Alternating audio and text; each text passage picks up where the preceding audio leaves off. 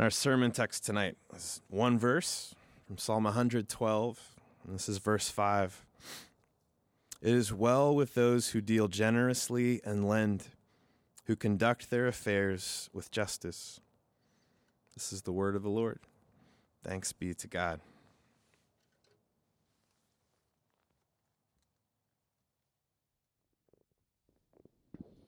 So good to be with you all tonight.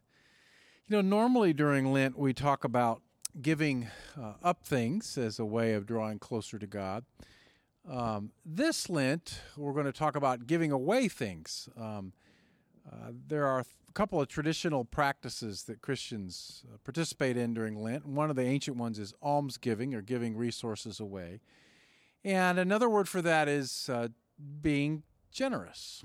So this Lent, we thought we would uh, would look a little bit about the practice of our own generosity.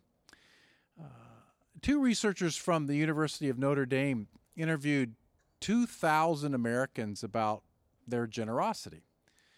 And they wrote a book about it called The Paradox of Generosity, and they, they came to two major conclusions from their study. The first was, uh, some Americans are generous, most are not.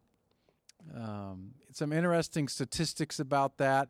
About less than three percent of Americans give more than ten percent of their income away.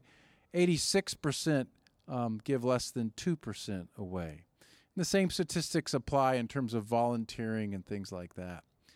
The other uh, discovery they found was that generosity is a paradox.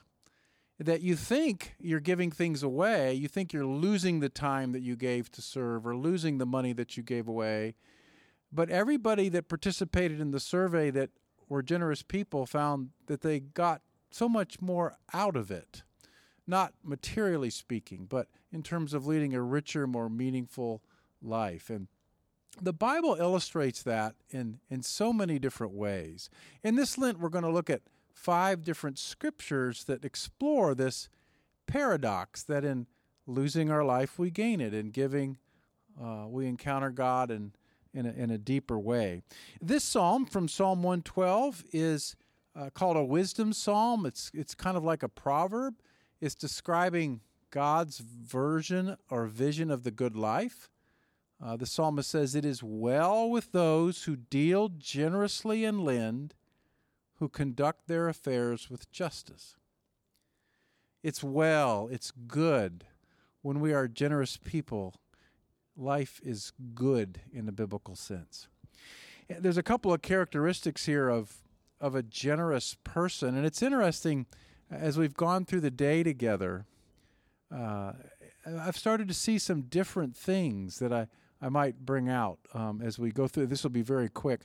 Uh, first of all, a generous person deals generously, and that that Hebrew word has to do with being gracious, especially towards those in need, especially towards a vulnerable person. It's often used of God's generosity towards us. It's a verb, so it's a it's a lifestyle, it's a moral orientation, it's a bent of your heart towards being gracious and generous towards those in need. A generous person lends. In the ancient world, that was a common way that the rich would oppress the poor, was by charging them interest on lending and then making them indentured servants. And uh, God says a generous person uses their resources not to just become wealthy themselves, but to empower the poor, to, to help them get on their feet. And then a generous person conducts their affairs with justice. That's that great Hebrew word, mishpat. It's used two hundred times in the Old Testament. It means dealing rightly or fairly, but most often it's used to describe how the people of God are to care for widows, orphans, immigrants, and the poor. That's called the quartet of the vulnerable in the Old Testament. Uh, a just society, according to the Old Testament, is one where the quartet of the vulnerable are cared for. Well, one of the things that, that stood out to me as we meditated on this verse together today is that he is talking about being generous in general, but th- being generous to the vulnerable or the poor or the weakest person in the community seems to have a special uh, a, a place in his heart here. And as the day went on, uh, I got a number of texts from teachers about the tragedy that's been unfolding this week um, over at Austin East. And as uh, many of you probably already know, there was a, a shooting of a young man on uh, Friday that was, I believe, the third or the fourth murder this year of an Austin East student. And then last night, uh, a fourteen-year-old girl was shot and killed as well.